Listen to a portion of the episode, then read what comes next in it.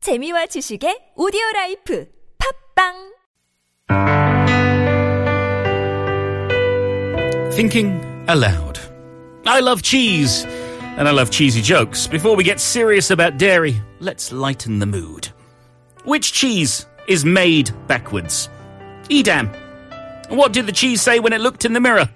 Hello, me! What cheese would you use to coax a bear down from a tree? Come on, bear. What do you call a cheese that isn't yours? Nacho cheese. And finally, what kind of cheese do you use to disguise a small horse? Mascarpone.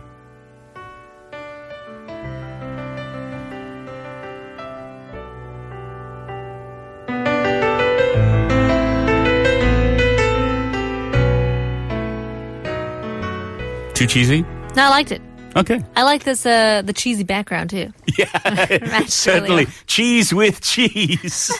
Ah, that's good. Edam for the uh the cheese made backwards. But I have to say, my favourite is what kind of cheese do you use to disguise a small horse?